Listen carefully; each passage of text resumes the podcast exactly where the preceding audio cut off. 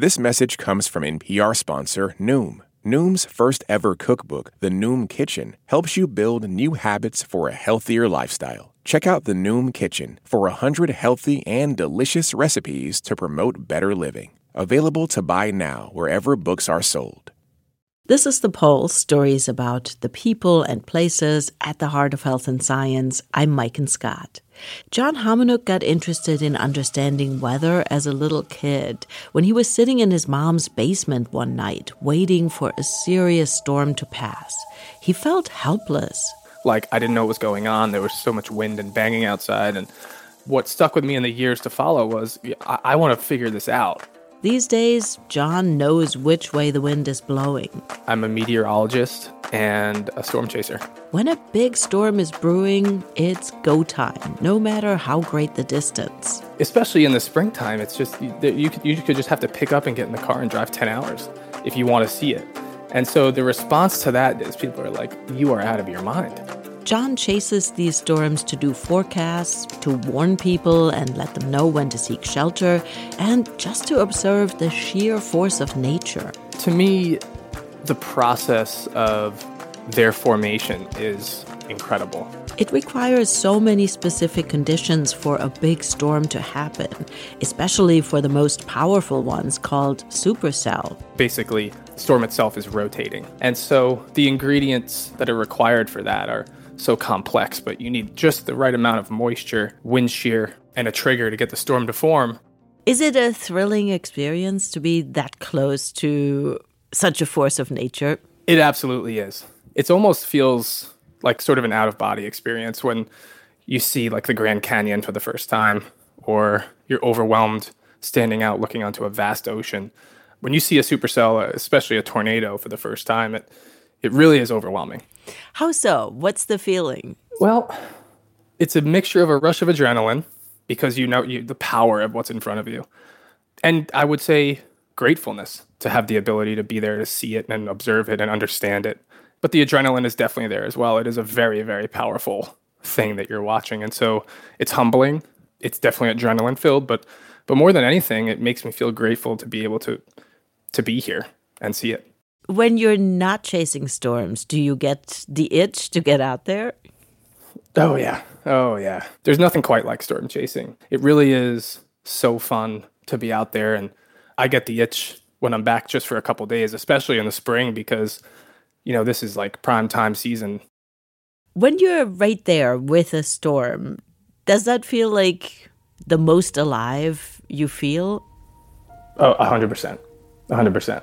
You know, it, it, it is difficult to describe. I guess I guess the best way to put it is the process leading up to the storm is, is often quite hectic. You know, you're driving, you're you're putting all this work in to understand the roads and the terrain you're in and is the storm gonna form? What do the latest satellite and radar look like? And and then the storm forms and it's over this beautiful landscape and you step out of your car and it's just this peaceful oftentimes quiet moment. And and you're you're watching and and the motion of the storm in real time is amazing. The storm is turning in front of you and you're just watching it rotate.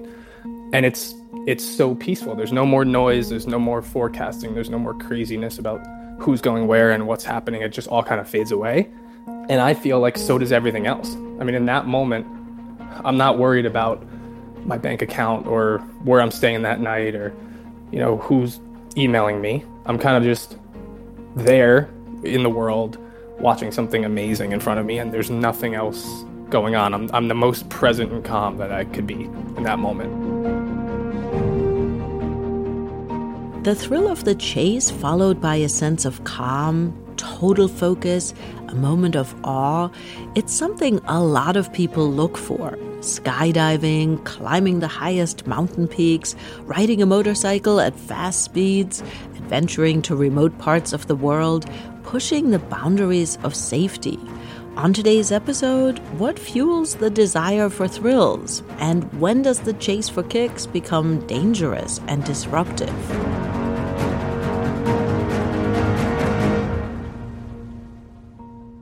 Ken Carter is an unlikely candidate to look into this kind of behavior. I am not a thrill seeker. I'm the opposite. I'm a chill seeker instead. Ken is a clinical psychologist, he is a college professor, and even though he couldn't relate to these behaviors, he wanted to understand them. I have students that at the very last minute change their whole schedules, clients who decide to get married after dating someone two or three times.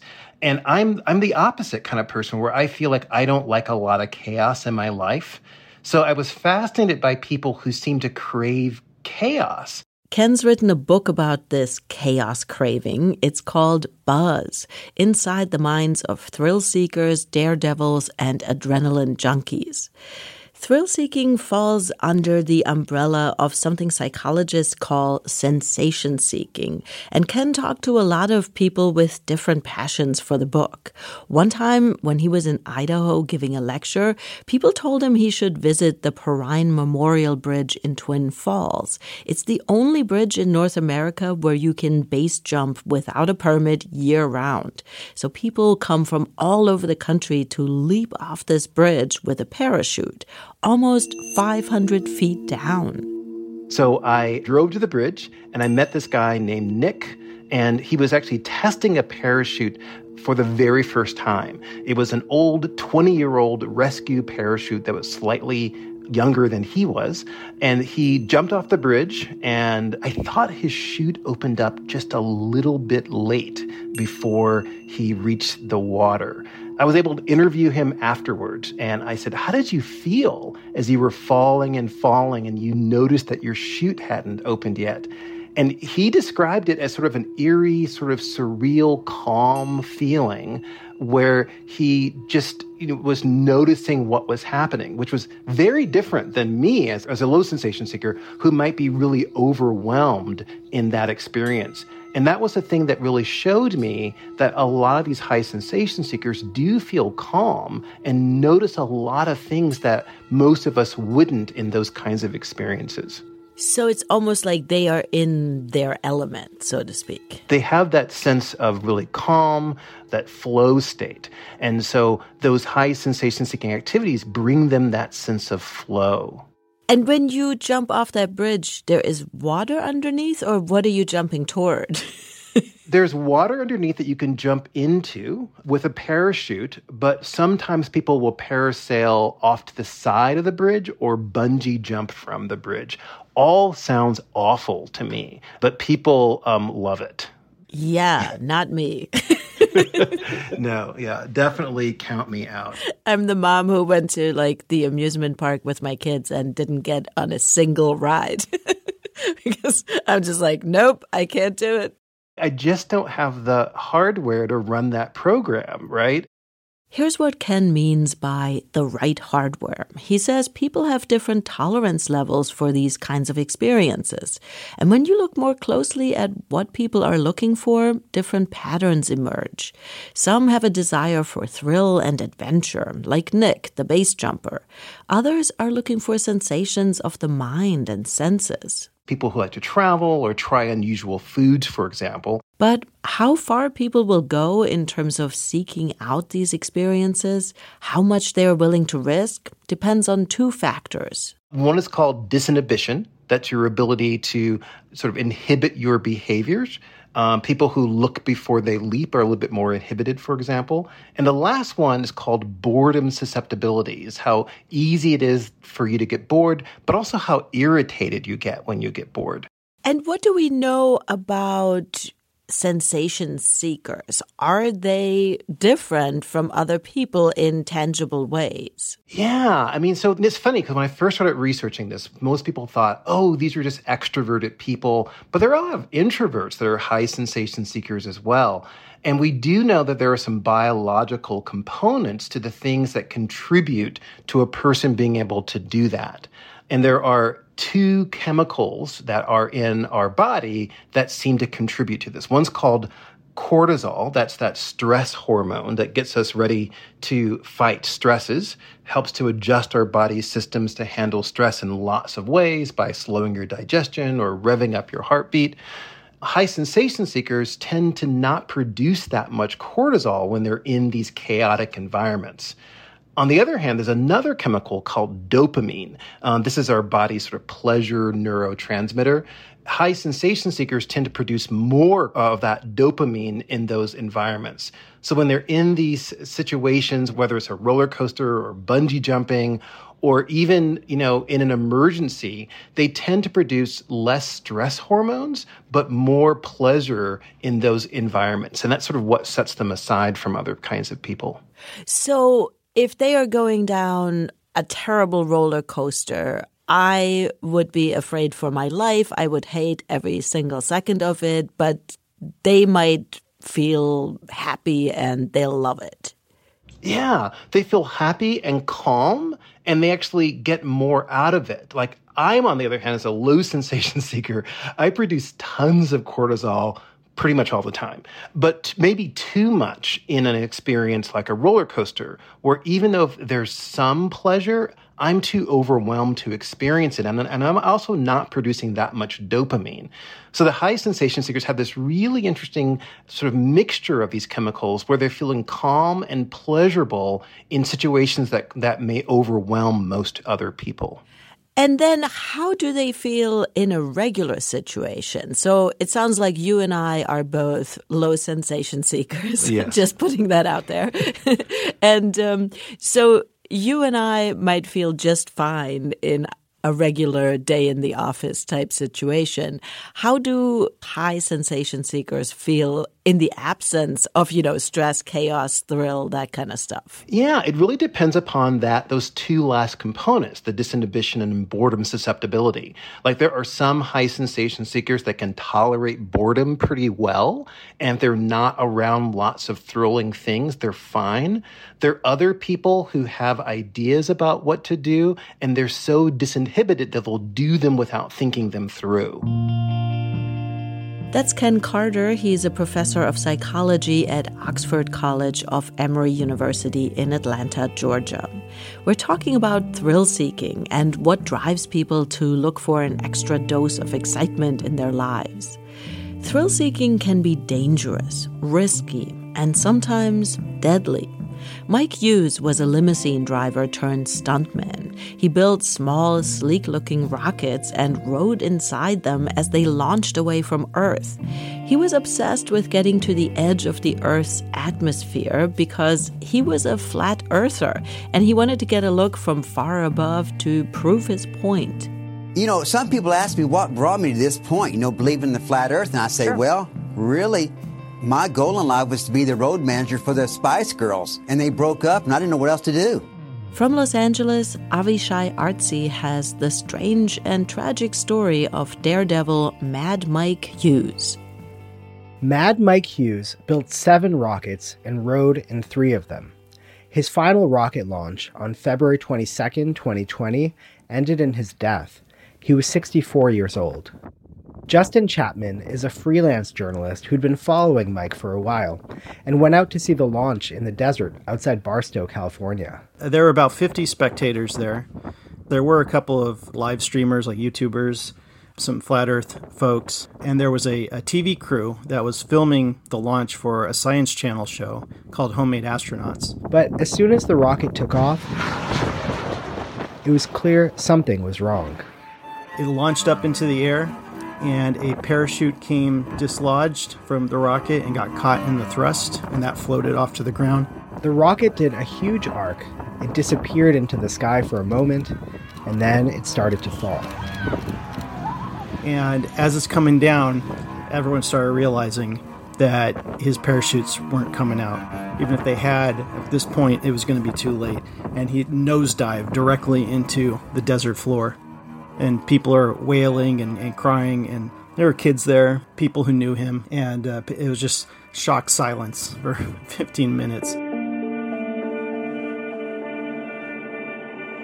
it's like a lawn dart hit the ground at somewhere between 4 and 500 miles an hour waldo stakes was mike's close friend and collaborator he taught him how to build rockets Mike was blasted into a thousand pieces, thousand little pieces. In fact, when you see the video, you see this black cloud. That's not dirt. That's Mike. The paramedics raced over, but it was quickly clear that this had been Mike's final ride. This launch was really supposed to be a publicity stunt, not the last run. Mike and Waldo built their rockets out of spare parts. They were hoping to catch the interest of investors to fund their ultimate goal of building a Rockoon, a part rocket, part balloon, that could launch Mike 62 miles up to the Kármán line, the border between Earth's atmosphere and outer space, before he'd parachute back down. The idea was to make Mike the greatest daredevil of all time, undisputed. He went to space, and we built it in our backyard. Mm-hmm. See, the ability to build this stuff is never beyond your reach. Mike's hope was that at that altitude, he could see what shape the planet really is. As Mike told CBS, he was open to being proved wrong. The flat earth thing is like everything else to me. I just want people to question everything. I expect to see uh, a flat disk up there. I don't have an agenda. If it's around around earth or a ball, I'm going to come down and say, "Hey guys, I'm bad. It's a ball." Mike grew up in Oklahoma City and worked as a limo driver for years. Those who knew him say he was quiet and friendly, was devoted to his four cats, loved women, and worked hard.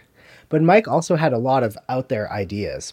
He was skeptical of science and gravity and the moon landing and 9 11, and he wasn't shy about sharing those views, like in this Fox interview. You know, you start studying these different things, and one day the flat Earth popped up, and I go, mm-hmm. "Holy moly!" I think it's kind of like a bullseye. I think there's mm-hmm. land outside of these different circles, and we don't know how big the circles go. Does that make sense? It's kind of like a, a pizza that just kind of keeps growing.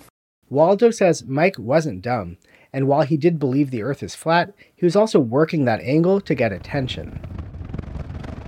For the last decade of his life, Mike lived on a ranch that Waldo owns down a long sandy road near the desert town of Apple Valley, about 90 miles northeast of Los Angeles. The name El Ranchito Raquete is inscribed above the gate, along with steer horns and a horseshoe. Vehicles in various states of construction are scattered around. Is a car I'm working on. It's uh, 53 feet long and uh, can do right around Mach 3, supposedly. Waldo is known in the daredevil community for designing and building rocket powered cars and boats that break speed records. He first heard about Mike and his homemade rocket through a friend back in 2008 and gave him a call. And he goes, Do you want to see the rocket? And I said, You're building something? He goes, Yeah, I got it built. He goes, Do you want to see it? I'm like, Hell yeah, I want to see it. Waldo says he gets lots of calls from people wanting to build rocket powered vehicles once they get the money. He was intrigued that Mike had gotten as far as he did. And I looked at it. He goes, What do you think? He's all proud of. I said, It's going to kill you. It's a piece of crap, man. It just balances off. The fins are too small. You're sitting at the center of gravity, so the rocket will want to rotate around. I go, it's, it's horrible. For sure, it's going to kill you. And he goes, Can you teach me how to make it not kill me? At the ranch, next to a double wide mobile home, Waldo showed me around a makeshift museum stored inside five shipping containers. They're filled floor to ceiling with memorabilia devoted to fast cars, boats, and planes. There's an entire shipping container about daredevils. This is basically a museum dedicated to people who did amazing stuff. There are framed photos and magazine covers, kids' toys, even a couple of antique motorcycles, harkening back to Daredevil's past. This area here starts out with early daredevilry. Uh, the first person to go over Niagara Falls intentionally was Annie Edson Taylor, a 60 year old uh, school teacher. There are figurines and posters of Evel Knievel, and then I spot a familiar face on the wall. It's Waldo. That's a picture of me hanging out of the back of a B 25 bomber at uh, 250 miles an hour and 5,000 feet. I took a selfie, I anchored myself, I hung my body out of the airplane, and basically was held there by the airflow. This kind of behavior might seem insane to most of us, but Waldo says that throughout history, innovative risk takers have driven some of our greatest advancements in travel. Glenn Curtiss built and raced bicycles and motorcycles before he became the leading American manufacturer of aircraft and the pioneer of flying boats. Henry Ford raced cars before starting his own automobile company. The entire back section of the Daredevil exhibition feels like a memorial to Mad Mike Hughes and his stunts. He held the Guinness Book of World Records for the longest limousine jump. He started out as a dirt bike racer. And he was really good. In fact, he won so many championships and stuff, he would throw the trophies away. he didn't care about that. He just cared about the prize money and uh, the trophy girl. There are parachutes and parts of rockets, framed photos of Mike and the crew, and even a cocktail shaker containing some of Mike's cremated remains. All of these objects speak to a life lived to the extreme. I'll tell you something about Mike. He was the kind of guy who, like, when he was set on something, that was it. That's all he thought about. And he would he had a work ethic like I couldn't believe. He'd get up six o'clock in the morning. He'd be out here working here at the ranch until nighttime, not eat anything, not do anything but work on his rocket. Waldo recalls a previous rocket launch that nearly killed Mike. He was going about 350 miles an hour with a parachute designed to deploy at 100 miles an hour. So he throws a chute and it just shreds like like a confetti, and but it was just enough to get him to the ground. He hit the ground. We figured at 60 miles an hour, and he was in a walker for about three months. Once he got that he could walk, started building his next rocket. He just was not going to stop. He figured that he was going to get famous enough that he was going to run for governor. Mike often spoke about wanting to inspire people to follow their dreams, says Justin Chapman. But he also wanted fame. So much so that it killed him. I mean, he wanted his life to have some meaning because I think for a long time he felt like it didn't have a lot of meaning. And then, you know, he was disappointed as life went on that, you know, his name didn't catch on the way Evel Knievel's did, even though he was doing these uh, extreme stunts. Waldo thinks what motivated Mike was simple fame, chicks, money. He was into the whole hero thing. Toby Brusseau is a filmmaker who made a documentary about Mike before he died called Rocket Man. He says Mike wanted the world to adore him. Mike was trying to be relevant, trying to be loved the only way he knew how, right? And that was by being a stuntman, by doing these crazy things. But what Mike mostly got instead, particularly from comedians and people on social media, was ridicule. Smart enough to build a missile from scratch, yet stupid enough to climb inside. My kind of crazy. Look, any idiot can sit in their bedroom uploading conspiracy theories to YouTube, but it takes a special idiot to launch himself into space for the cause. Toby Brusseau's movie painted a sympathetic picture of Mike and his efforts. In the film, we wanted to find the pathos of Mike, the relatability and challenge people to see him as a person rather than this crazy conspiracy theorist.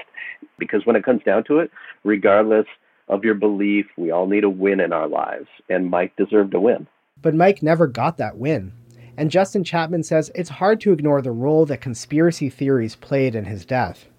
The decal on his rocket said research flat earth. The conspiracy stuff radicalized him, like so many people have in the past few years he did his quote unquote his own research on YouTube. I mean, the, the level of disinformation and misinformation is really out of control. And Mike is a perfect example of the logical endpoint of that kind of radicalization. Waldo sees it differently. It was Mike's hubris that killed him. And uh, he became more and more and more famous, but the more and more famous he became, the more difficult he became, the more headstrong he became. Mike insisted on adding a metal ladder to get into the rocket, even though Waldo and the team warned him that it would interfere with the launch. Here's Justin again. What killed him was he didn't listen to Waldo and his team about some pretty basic safety measures. Mike also refused to add automatically deploying parachutes to the rocket. You know, he told Waldo, you know, I'm a daredevil. If I can't pull the parachutes myself, I deserve what I get. Waldo says Mike knew the risks he faced but he kept getting back in the rocket. Every time you get in one of these things, it's a 50 50 chance. You take those dice in your hand and you roll them. Sometimes it comes up snake eyes. Waldo doesn't regret teaching Mike how to build rockets. Even though it cost Mike his life, he's proud of what they did together. This is how I want you to remember him. I want you to remember him jamming through the clouds at damn near the speed of sound. Okay, that's how I think of him. I get a little emotional when I say that. But that's how I want people to remember him. But on top of that, I want you to realize what he was saying. You can do anything. The only person who stops you is you. To get out there and live life. He lived life, man. He lived it to the fullest. He really did. From Los Angeles, I'm Avishai Artsy. This is The Pulse. I'm Maiken Scott. We're talking about thrill seeking. What fuels this behavior? And when does it become dangerous or disruptive? We heard about stuntman and rocket builder Mike Hughes, who lost his life taking one too many huge risks.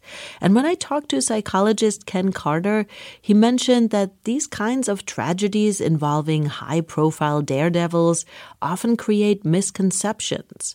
When Ken interviews thrill seekers, he asks them, What do people misunderstand about you? And they always say that people think that thrill seekers have a death wish, but they don't. They always talk to me about having a life wish. They feel like engaging in these kinds of, of activities that you can't get any other way of experiencing it except with those danger that's connected with it is the thing that really makes them feel closer to life. But they're willing to do those things for those experiences. Yeah, it almost sounds like in those moments, life becomes distilled down to its very essence. And the only things that matter are right there in this moment. So it sounds like a really intense experience. Yeah, and the great thing, the fascinating thing to me is that a lot of the high sensation seekers I've talked to say they have that kind of calmness for hours or even days after doing those experiences. And so I feel like they're they're doing it in order to feel connected with the world and connected with themselves. What Ken was saying made me think about the documentary Free Solo. It follows rock climber Alex Honnold free climbing his way to the top of El Capitan Mountain at Yosemite National Park. No ropes, no security. One mistake, one misstep could lead to a deadly fall. There was a part of this film I didn't really understand until I talked to Ken, so I asked him about it. Did you watch the movie Free Solo? I watched part of it because it was terrifying to watch. it is terrifying. You're watching the climber ascend vertical walls, wedging himself into small crevices to shimmy upwards using small ledges to hold onto to pull himself up inch by inch. You guys are all in position, ready to go? When he gets to the top, I felt watching the movie, he seemed underwhelmed at having reached the top. You know, when he gets there and he sort of wanders around and he says, So delighted. So delighted. Like, you know, he just made it to the top of this little hill or something. But now that you explained all this, I think it's because to him it was all about the experience of going up not being up there. Yeah there's no struggle in being there. The the the, the view is great i'm sure but I, and that you can't get in any other way. Uh, but getting up there and it, there's so much sensation to be to have on the way. And i think that's that that's a piece of the puzzle i think when does thrill seeking become problematic? When does it interfere with other parts of people's lives? Yeah, like I talked about before, that disinhibition and boredom susceptibility can predict, you know, h- how far you're willing to go in, in the quest for the for the experience. You know, it's it's not the danger that they're after. The danger is kind of the price of admission, the things they want to do. And sometimes if they're if they're not inhibited and they get bored too easily, they may create chaos in order to have that experience. We know that high sensation seekers aren't that good at backing down from arguments sometimes. In fact, sometimes they'll create arguments with friends because they love that experience of fighting with people. And so there are some high sensation seekers that create problems in their uh, relationships or at work because they're in the quest of those experiences sometimes it also seems like sensation seeking kind of crosses a line that has maybe disregard for the feelings of others or maybe even for the safety or, or lives of others. So when does this become problematic or perhaps even like more of a mental health issue? There are some high sensation seekers that can have trouble with empathy because, well, most of us believe that other people's experiences of the world are just like ours, right? That's that's what we mo- most of us believe, and it's no different for high sensation seekers. So if you're in a car with a high sensation seeker driving, and you're the low sensation seeker, and they're darting in and out of traffic and driving really fast, they may not realize how terrified you are because they're not terrified; they're really calm, and so sometimes high sensation seekers have trouble understanding how other people might experience the world. and they do get themselves into trouble sometimes. There are higher levels of, of substance use conditions, um, even behavioral addictions like gambling in high sensation seekers. Some of them have trouble in relationships. I interviewed a woman that said, Not only do I jump out of airplanes sometimes with parachutes, I jump out of perfectly good relationships because I get bored. And so being able to sort of contain that and sort of understand that is a challenge for some high sensation seekers, for sure. That's Ken Carter. He's a professor of psychology at Oxford College of Emory University in Atlanta, Georgia. His book is called Buzz Inside the Minds of Thrill Seekers, Daredevils, and Adrenaline Junkies.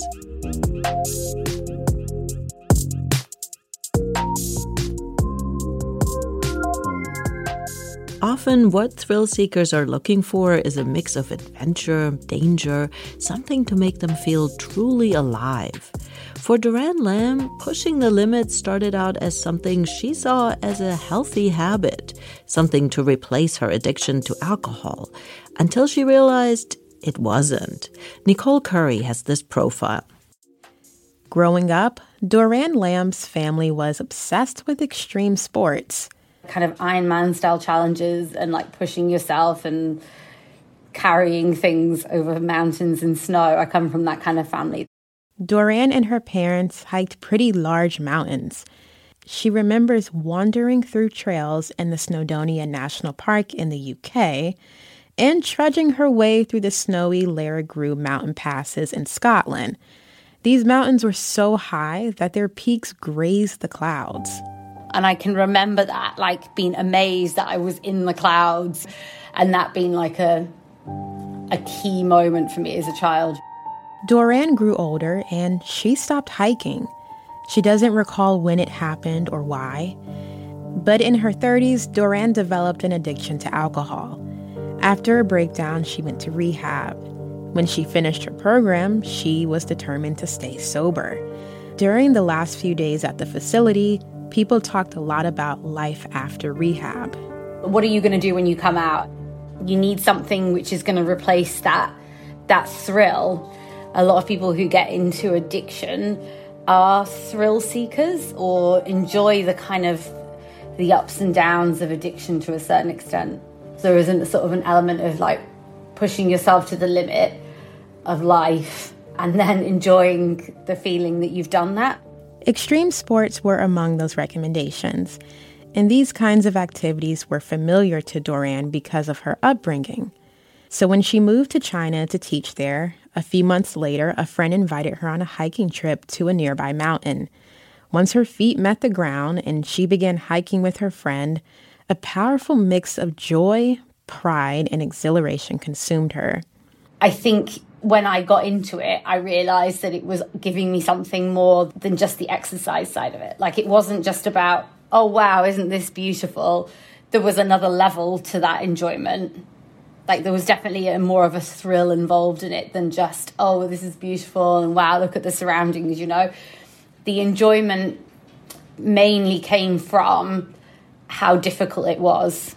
Duran started to hike a lot and sought out more and more challenging paths. She went on an excursion to Four Sisters Mountain, a series of four snow capped peaks in Tibet. Together with 10 other climbers, she was going to hike a mountain with an altitude of more than 5,000 meters, or 16,000 feet at the peak.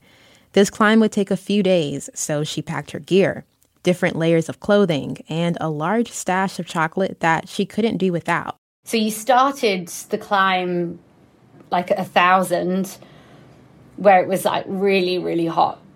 And then you're just adding layers. And then base camp, a lot of people already sick at base camp. The altitude was already affecting climbers. Altitude sickness is sometimes referred to as mountain sickness. It's when the body has difficulty adjusting to reduced oxygen levels at a higher altitude. It makes people dizzy, nauseous, or it just feels like you can't breathe. So when this happened, members of Duran's hiking group were calling it quits, but she kept going. It was only as we started the climb in the morning that I just I realized how much the altitude was having an impact on me and I think other people could see too because I just I was uh, with breathing I was struggling quite a lot more than the other people And Doran kept pushing. She was so close to reaching the top of the mountain. It was just in the last bit that I realized that I wasn't sure how much further I was going to be able to make it. I didn't say that, but I just got this feeling that I wanted to get back down quite quickly.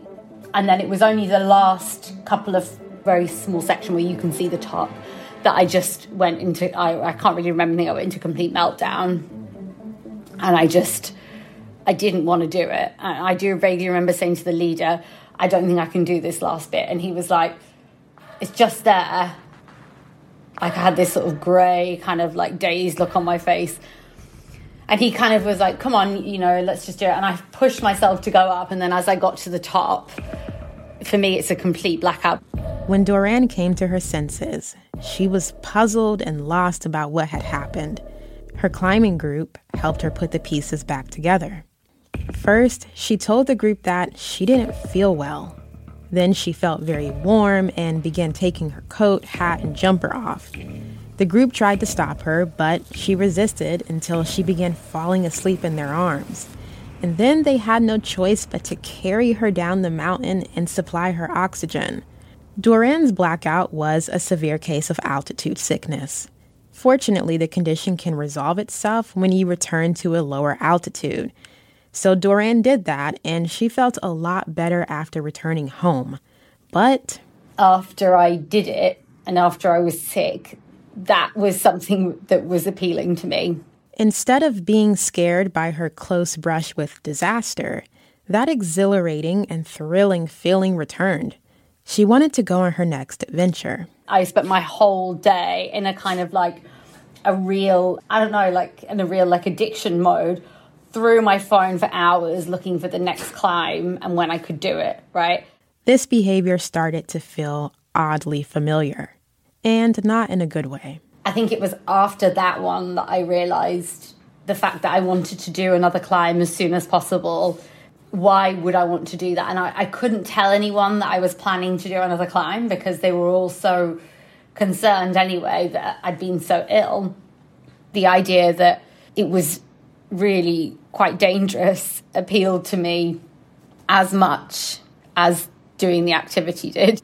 It was the possibility of danger that was driving her, the thrill of it all.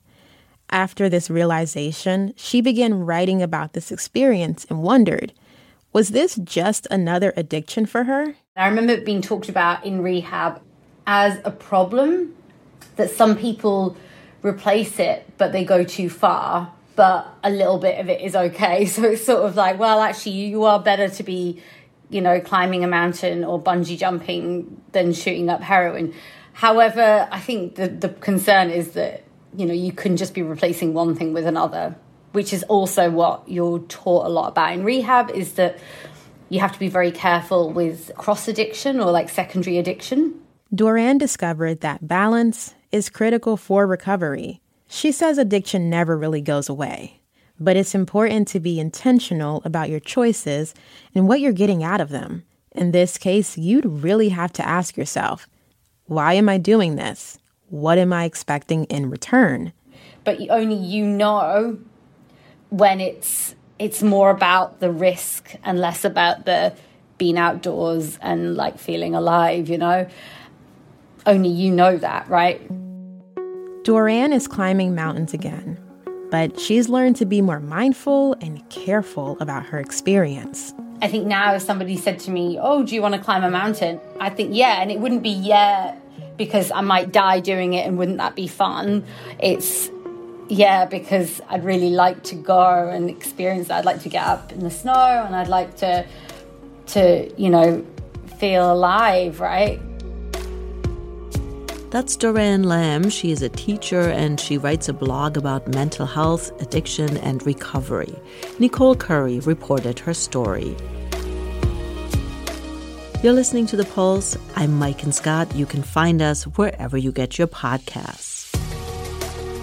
Coming up, there definitely are benefits to being a thrill seeker. These are the first responders. These are the individuals that can be calm and when all these things are going on. That's next on The Pulse.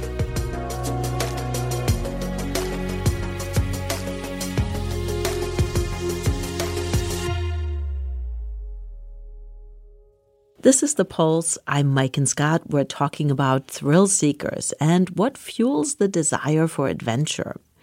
Psychologist Ken Carter has been researching these behaviors for his book called Buzz, and he found that people who are thrill seekers tend to stay calm and super focused in situations that seem scary or chaotic to others.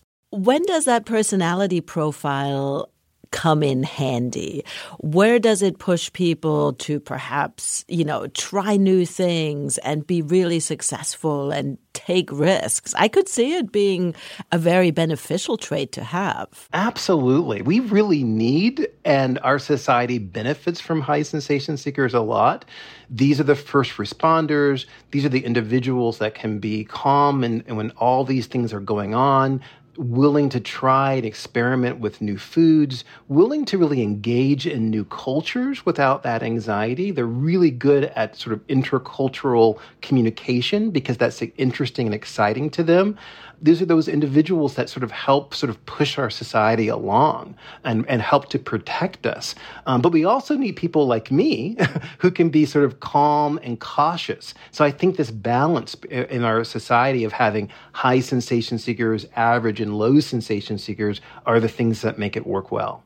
As you were speaking, I was kind of thinking about the personality profile of of a lot of people we tend to admire as a society, people who are explorers and people who were astronauts and those who went to the moon for the first time, like they must all have that that profile to some degree. Absolutely. You know, I interviewed a woman who was training for the Canadian Space Agency, and we were talking about if you watch uh, Star Trek or Star Wars, being in being in space seems like a really serene, quiet thing, but it's loud and it's stinky and it's noisy. And there's uh, in those spaceships we have now, we haven't gotten to those clean ones yet. So there's a lot of really complicated things you have to be able to do in really, really chaotic experiences. Ken says to parlay thrill seeking into being great at a tough job, it's all about riding the wave just right. Channel the desire for excitement and don't let boredom get to you. For example, like emergency room physicians, there are a lot of those individuals um, and nurses also in in, in uh, first responders that do have that component that makes them calm and focused and can know exactly what to do in those situations, but can also tolerate it pretty okay when there's a not not a lot going on. Do we have any idea of when and how this trait is formed? Does it seem to run in families or does it form during adolescence? Like, when does it come about? It does tend to run in families, and there may be some environmental things that influence that. I talked to one of these individuals that I called fearless foodies who will eat almost anything. He's probably also feeding his kids interesting and unusual foods as well, which can influence their taste over time. But we also know that a lot of it may be genetic as well, that influences these chemicals Research seems to show that it peaks in early adolescence um, when certain other chemicals in our body are pretty high. For example, testosterone in both men and women tends to peak at that time. But there are also some environmental things that influence the kinds of things that people tend to do as they get older. Um, in my book, I talked about them as anchors. I mean, there are certain things that uh, as we get older, we have more to lose, and we might not want to take risks that will put those things at, at, at in harm's way. If you are a parent raising a child who is very clearly a thrill seeker, is there a way to channel this? Like to, to say this is a good quality, but here are some of the caveats, here are some of the red flags?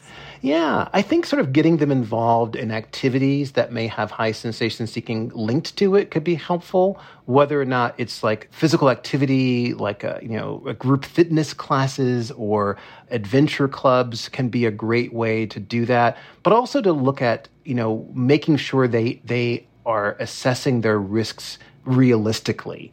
Even every day, adolescents aren't that good at predicting how risky things are and high sensation seekers can be probably more more likely to to create problems for themselves so just keeping a check on that would be something i would do And what about the sort of the other side of the coin? So you are a low sensation seeker.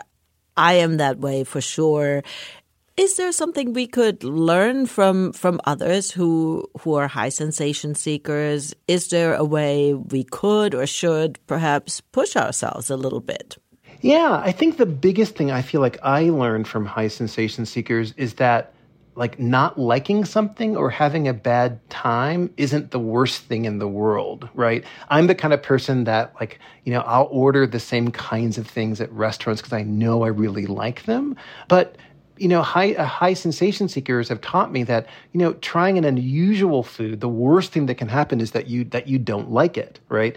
And another thing I, I always talk about is there's a study that looked at sort of worry, where they had people write down a list of everything they were worried about, and they followed up a couple of weeks later to say, hey, did this thing happen that you were worried about, and also how did you handle it? And they discovered that about 80% of the things that people were worried about never really happened. And a lot of low sensation seekers like myself sort of occupy our minds with what I call recreational anxiety, where we try to plan out things and here's a plan B, a plan C, a plan D for everything. High sensation seekers, most of the ones I've talked to, they trust themselves and they just throw themselves into situations and more likely than not, they work out. And so I try to remind myself of that when I'm going through that because I feel like a lot of high sensation seekers trust their bodies, they trust themselves to figure things out. And I and I've tried to learn to trust myself a little bit more. Yeah, is there anything you tried over the course of researching this book that was like a thrill-seeking activity for you? Um no, not a lot. I've been, I was tempted with a lot of things, jumping off of buildings, trying a pig ear sandwich, trying lots of unusual foods. I no, I take it back. We did a taste test of unusual ice cream flavors from from an ice cream shop, and I tried some flavors that I wouldn't normally try. That's a that's that's pushing myself as a very very low sensation seeker. That's Ken Carter. He's a professor of psychology at Oxford College of Emory University in Atlanta, Georgia. He's the author of Buzz Inside the Minds of Thrill Seekers, Daredevils, and Adrenaline Junkies.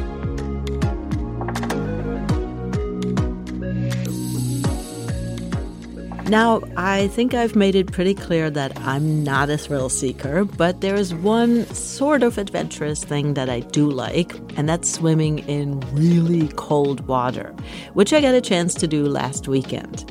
I was in Maryland by the Elk River. It's been a cold spring, and the water hasn't had a chance to warm up much, but still, I started to wade in.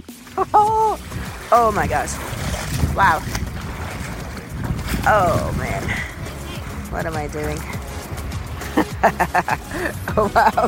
So this feels like if you imagine like a glass of ice water with about five ice cubes in it. This is what this feels like.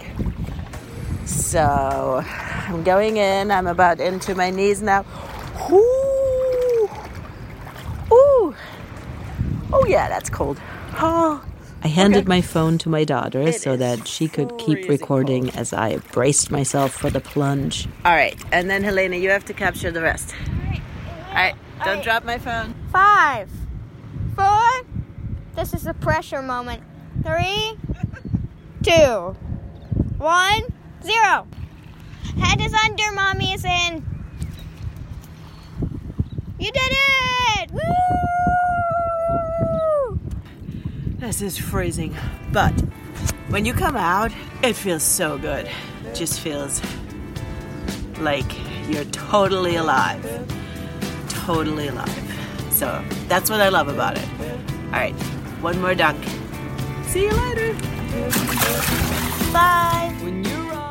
That's our show for this week. The Pulse is a production of WHYY in Philadelphia. You can check us out wherever you get your podcasts.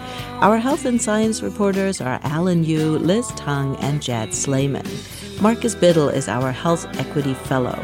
Charlie Kaier is our engineer. Nicole Curry is our associate producer.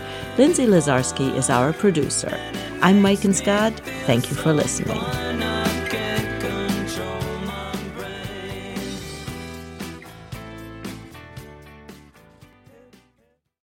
Support for NPR and the following message come from Saatva. Saatva luxury mattresses are every bit as elegant as the most expensive brands, but because they're sold online, they're about half the price. Visit SAATVA.com slash NPR and save an additional $200. This message comes from NPR sponsor Mass Mutual. The Financial Educators Council says 39% of Americans don't have someone to go to for financial advice, but you can plan for the short and long term with someone backed by 170 years of financial expertise at massmutual.com. I'm Rachel Martin. You probably know how interview podcasts with famous people usually go. There's a host, a guest, and a light Q&A. But on Wildcard, we have ripped up the typical script. It's a new podcast from NPR where I invite actors, artists, and comedians to play a game using a special deck of cards to talk about some of life's biggest questions. Listen to Wildcard wherever you get your podcasts, only from NPR.